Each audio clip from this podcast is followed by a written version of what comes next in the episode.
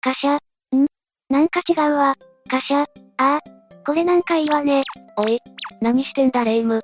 カメラに妙なポーズなんか撮って。あらマリサ。いやね。私もエモい写真が撮りたいのよ。あの Z 世代の子たちが撮るみたいな写真かそうよ。ええ貨車ダメだわ。なんかジョジョ立ちっぽくなったわ。貨車これもダメだわ。完全にハリウッドザコシショウの一行さんだわ。おいレイム。何よちょっと今集中してるのよ。貨車ダメだわ。今度は天地魔党の構えだわ。なあ。お前まさか新しいポーズを編み出そうとしていないかなんでわかったのよ。いや、若い子たちが撮っているポーズとは違うんでな。そうよ。だって流行りのポーズなんかで撮ってもくだらないじゃない。さすがレイムさん。アナーキーだぜ。だがそんな写真を撮って一体何に使うんだ神社の SNS に載せてバズらせるのよ。お前の神社、SNS なんてやってたのかよ。一通りはアカウント作ってるわ。でもね一向に参拝客は来ないのよ。だろうな。何がダメなのかしらあれじゃないか無理に流行らせてやろうという魂胆が丸見えで痛いやつだと思われてるんじゃないかはまさか私痛いやつだと思われてたクソなんか今すごく恥ずかしくて死にたいわ。あくまで一意見だぜ。こういうのは、シチュエーションと雰囲気が大事なんじゃないかレイムのはあまりにもミスマッチすぎだぜ。雰囲気シチュエーションまあ、神社の巫女という神に使えるものなんだから、もう少し神秘的にスピリチュアルなポージングを取るべきだと思うぜ。さすがね。こういう時は頼りになるわね。そうだろあ、そうだぜ。ちょうど今、ポージングの参考になるエモーショナルでスピリチュアルな写真を持ってるぜ。見せて見せて。まあ順を追って見せていくぜ。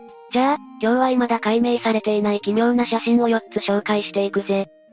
今、奇妙な写真って聞こえた気がするのだけれど、それじゃあ、ゆっくりしていってね。いチューリップ階段の亡霊。最初のスピリチュアルでエモーショナルなポージングを撮っている写真はこれだぜ。何これ超古い写真ね。ってこれ階段の外側に人が写ってるじゃない。ああ、多分、この階段から転落死した人だぜ。転落死した人って、心霊写真家よお、さすが普段から霊や妖怪を相手にしているだけあってキャーとかイヤーとか言わないのな。いや、スピリチュアルというかガチのスピリットで普通にツッコミを入れてしまったわ。というか何を参考にしろとまあ、写真に写り込むほどの念なら絶対にエモーショナルでリアルなんだぜ。リアルすぎるわ。で、どうだこの幽霊の階段の手すりにしがみつくポージングに何か感じるかうーん、そうね。とても苦しそうというか、恨めしいというか、そんな感情を感じるわね。なるほどな。何かこの写真の例には背景があるのかしらいや、全然わからないのぜ。図工。この写真はチューリップ階段の亡霊と言われていてな。撮影されたイギリスのクイーンズハウスという場所は心霊スポットで、よくこの霊も目撃されるんだぜ。ああ、念があってそこに止まる自爆霊なのかしらね。じゃないかと言われてるぜ。ちなみにさっき言った転落死した女性がその幽霊じゃないかと言われているぜ。なるほどね。でも、これだけくっきりはっきり写っているのはすごく珍しいと思うわ。あと何か念を感じるし、そうだろなんてったってこの写真は無加工。つまりガチモンの心霊写真なんだぜ。まあ複製だがな。こういうのは大抵フェイクだと思っていたのだけれど、本物なの加工されていないということが写真用品メーカーのコダックによって証明されているんだぜ。ええ確かに写真から何か念を感じるわけだわ。というかなんだかんだで初めて見たわ。まあ、世の中の心霊写真と言われているものは20から30%しか本物はないと言われているからな。ってあれどうしたのいやなんでもないんだぜ。まあいいわ。つまりはこの念、つまりエモーションを体現するポーズが重要なわけね。そうだぜ。さすが霊夢察しがいいんだぜ。ふふ。当たり前でしょ。神社の信仰を集めてがっぽり稼ぐためよ。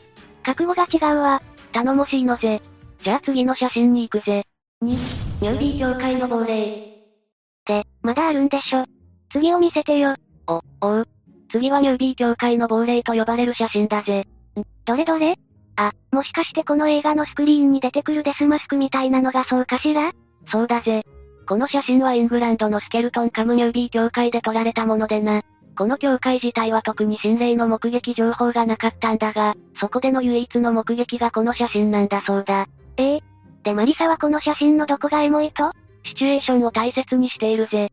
この教会の主祭壇、豪華というわけではないが素朴にも神聖で立派なものなんだぜ。つまり映っている人が誇張されず、あくまで祭壇が入るようなポジション取りとポーズをしているというわけね。そうだな。まああえて言うならカメラ目線じゃなければよかったんだがな。そうね。祭壇を見つめる後ろ姿や横顔であればよかったわ。このデスマスクはモデルとして三流ね。まあ例だからな。仕方ないぜ。そうね。この写真は例を見せたかったんでしょうね。おい。なんだかその言い草では、この写真が偽物と言っているみたいじゃないか。あら、心眼はわからないわ。でもさっきみたいな恋愛和感が感じられないのよ。そうなのか。ちなみにだなレイム。さっきからお前の話が節々怖いんだが、その念ってのは何なんだあら、念は念よ。人が生きている間に抱いていた感情や理念。また死んだ時の未練とかのことよ。ええ。ちなみに今私が見せた2枚の写真は複製なんだが、この UB 協会のものは特に念を感じていないと言っていて、さっきのチューリップ階段の亡霊には念を感じると言ったよな。そんな写真で、ましてや複製で念なんて感じるのかあら、写真にもその例の念は宿るもので複製であっても同じなのよ。え、そうなのかええつまりその写真の中にもその例がいると思ってもらっていいわ。ってことは私が持ってるこの写真にもそうね。だから早く手放しなさい。よくテレビとか SNS とか動画サイトで本物の心霊写真が拡散されているけど、よくこんなもの拡散するなって思いながら見てるわ。冗談よ。な、なんだよ背筋が凍ったぜ。けど縁起の良いものではないでしょうからね。後で私が引き取ってあげるわ。わ、わかったぜ。あとね、露骨に怖がらせに来てるものとかを見ても何も感じないから大体は偽物と思ってもらってもいいわ。そうなのか。そうよ。ちなみになんだけど、幽霊ってどういう姿をしているかわかる白い服を着ていて、足がなくてとかかそうね。ただそれは、幽霊がそんな姿をしているという概念を誰かに定着させられているだけよ。ええ。じゃあ実際どんな姿をしているんだ至るって普通の格好よ。足だってあるわ。というか普通に人混みにいたら気づかないわ。そ、そうなのか。じゃあ私にも見えていたりするのか気づいていないだけで見えてる可能性はあるわ。ただ多少の違和感はあるわ。なるほどな。それは浮いているとか、怪我しているとかか例えばなんであんなところにいて、じっとあそこを見ているんだろうとかかしらね。あとやばいやつは色がないわ。セピア色とか黒よ。え、ええちょっとレイム。また怖くなってきたんだぜ。まあ、もう一つ聞いて。幽霊は普段何をしているかわかるい、いや、そんなのわかるわけないだろ。まあ、念が弱い幽霊はその辺を浮遊しているわ。で念の強い霊はある一定の場所にいて何かを訴えかけるようにしているわ。お、おう、えっと整理するとね。霊は大して幽霊っぽい格好をしてない。普通にその辺にいるの。で写真に霊が映るとき、それ大半は映り込みなの。そうなるとカメラ目線とかまずありえないわよね。で、おもむろに入り込んでくるやつ。そういうのは念が強くて、何してるかよくわからない姿、あとよくわからないところに映ってるわ。こういうやつは何かを訴えたい。それが助けか警告か威嚇かはわからないけど、とにかく干渉しようとしてくる。もしくは干渉できる場所で写真を撮ってしまっているの。な、なるほどな。ということは綺麗に収まっている心霊写真は嘘くさいということだな。まあそういうことね。ほら、よくある人の顔の横に顔が映ってるとかあるじゃない。それって綺麗に収まりすぎでしょ。一緒に写真を撮りたいならわかるけどただの通りすがりなら、映ってる人とポジションだだかぶりしててもいいはずなのよ。確かに。なんだがいい勉強になってきたぜ。まあ、私が言ったことが全てではないと思うけどね。さすがレイムだな。やっぱり見えてるやつは違うぜ。いや、見えてないわよ。は見えてないわよ。いやさっきの話だと、めちゃくちゃ見えてそうなんだが、まあ、良いもの悪いものの気配はわかるんだけど、見えてないわ。じゃあその話はどこから月刊ムーだけど、さすがムー。クオリティが高いぜ。でしょ愛読者なのよ。まあでも写真は私が預かっておくわね。あ、ああ、頼むぜ。3、エリサラム事件。レイムが変な話をするから、心霊写真が出しづらくなったのぜ。まあ、そんな変化球いらないから純粋に参考になる写真が欲しいわ。ああ、今探しているからちょっと待ってほしいのぜ。ひらり、あら、写真が落ちたわよ。んこれは女の人がエレベーターで写っている写真。ああ、エリサラムの写真だな。エリサラム米国のセシルホテルで起こった不可解な女性の変死事件があってな。その変死した人物が、その写真に写っているエリサラムなんだぜ。変死ね。一体どういう死に方をしたのホテルの貯水槽の中で水死していたんだぜ。貯水槽の中ってホテルで使われる水の中でってことよねそうだぜ。ウェイ。考えただけでおぞましいわ。ちなみにこれは自殺なの他殺なのいや、そこの真相はわかっていないんだぜ。未解決なのね。そうだぜ。ちなみにこの写真の状況の映像がネットにあるからそれを見てほしいんだが、このエレベーター内のエリサラムの行動が不気味すぎて怖すぎるのぜ。ええどんな行動をしていたのまず何かすごく焦るように誰もいないエレベーターに乗ってきたエリサラムなんだが、行き先階ボタンを片っ端から押していくんだぜ。誰もが一度流行るいたずらみたいね。いや、私はやったことないぜ。も、もちろん私もやったことないわ。エリサラムはしばらくエレベーターが動き出すのを待っているんだが、一向にエレベーターは動き出さない。この間、エリサラムは外から死角になる場所に身を隠したりしているんだ。誰かに追われていたのかしらそうとも言われているぜ。しかも後からの調べではエレベーターが故障していたという話もあったんだが、映像を見ると開延長ボタンを押しているように見えるから、何かが原因で錯乱していたんじゃないかと思えるぜ。追われている以外何かパニックになることがあるのかしらエリサラムは双極性障害、つまり躁うつ病だったんだ。あの浮き沈みがすごいやつね。でも幻覚を見るようなものじゃないでしょ躁うつを抑える薬を過剰摂取していたとすれば可能性は低くないぜ。なるほどね。で、話の続きなんだが、この後エリサラムはエレベーターの外の様子を伺ったり、外に出たりするんだ。しかもエレベーターの外で誰かと話しているような素振りをする。その後またエレベーターに入ったりするなどして、結局はエレベーターから出ていき最後はエレベーターが動き出して、エリサが押していた階に止まっていくところで映像が終わるんだぜ。なんというか、すっごい不気味ね。言っただろ。不気味だって。で、その後貯水槽から水死体が見つかるのよねそうだぜ。でも一番の謎はな。その貯水槽にどうやって行きどうやって入ったかなんだ。どういうこと貯水槽のあるホテルの屋上はセキュリティがかかってて一般の宿泊客が入れないようになっているぜ。え、じゃあどうやってわからないのぜ。しかも貯水槽に入るには層の上の蓋を外さないといけないんだが、到底女性の力では開けられないほど重い蓋だったんだそうだ。ええってことは絶対に殺人じゃない。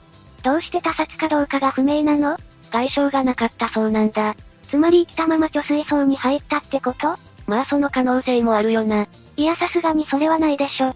この事件はまだ未解決のままで真相はわからないんだぜ。ちなみにこの事件となったセシルホテルなんだが、様々な自殺や殺人に関与した曰く付きのホテルなんだぜ。ええということはオカルト路線もあるということね。ああ、死を呼ぶ何かがあるのかもな。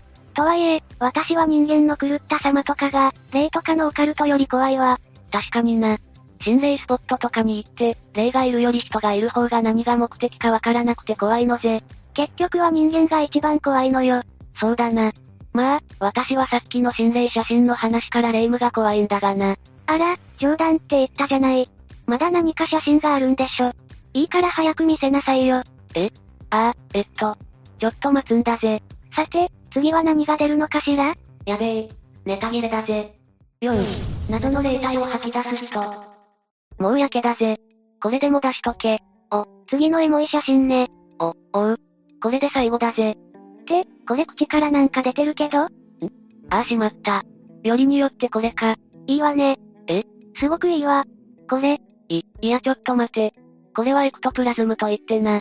昔の霊媒師が世の注目を集めるために、霊や霊現象を人の手で捏造したインチキなんだぜ。エクトプラズム昔は霊媒師を呼んで高齢化になるものをやっていたそうなんだが、その際に霊媒師の体から放出され高齢に使用される正体不明の物質をエクトプラズムと呼んでいたんだぜ。ええこのエクトプラズムを出している写真はこの口から出しているだけのものとか、椅子を持ち上げたりしているもの、霊体を具現化しているようなものがあるんだがさっきも言った通り、偽物だと言われてることがほとんどなんだ。ええってほとんどってことは本物の可能性もあったってことまあこれは事実におひれがついただけの話なのかもしれないがな。そもそもエクトプラズムは誰もが持っているんだ。あら、私も出せるのかしら多分お前に不可能はないのぜ。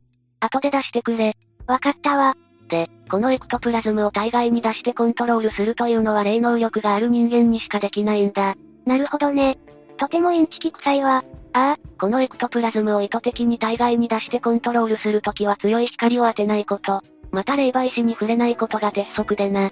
これを破るとエクトプラズムを出している霊媒師に大きなダメージを負わせてしまうんだ。なるほど。ということは暗い部屋で一人、もしくは霊媒師に触れないことを固く理解した人間。つまり協力者じゃないとそばにおれないわけね。まあ、そういうこったな。この条件あってか、種や仕掛けのあるものと思われていたんだぜ。ま、そうなるわよね。しかしな、1930年から1940年にかけて霊媒師として世間の注目を集めた、ヘレン・ダンカンという女性がいたんだ。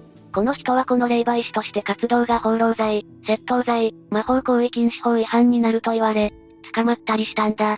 そんなすごい霊媒師だったわけまあ、本当に霊能力があったのかはわからないが、エクトプラズムを使った高霊が得意でな。その中で当時戦時中で戦役に出て死亡した水夫の霊を呼び出し、公式発表されていない沈没した戦艦の名前を当てたんだ。えー、これは少し信憑性があるわね。ああ。そんな力を持つヘレン弾艦なんだが、さっきも言ったように警察に追われる身でな。ある時高齢実験をしている際に警察が会場に押しかけたんだ。あら、ってことはヘレンに触ってしまったわけああ。そしてその1ヶ月後にヘレンは死んでしまったんだ。ええー、本当に死んでしまったのまあ、もともと病気をしていたという話もあって、このエクトプラズムを使う上での守りことは、ヘレンが死んだという事実におひれとしてついたものなのかもしれないがな。なるほど。とはいえ、この一件でエクトプラズムは本当にあるという認識が強まったわけね。ああ、ただ色々な写真を見てもわかるがどこか下手くそでな。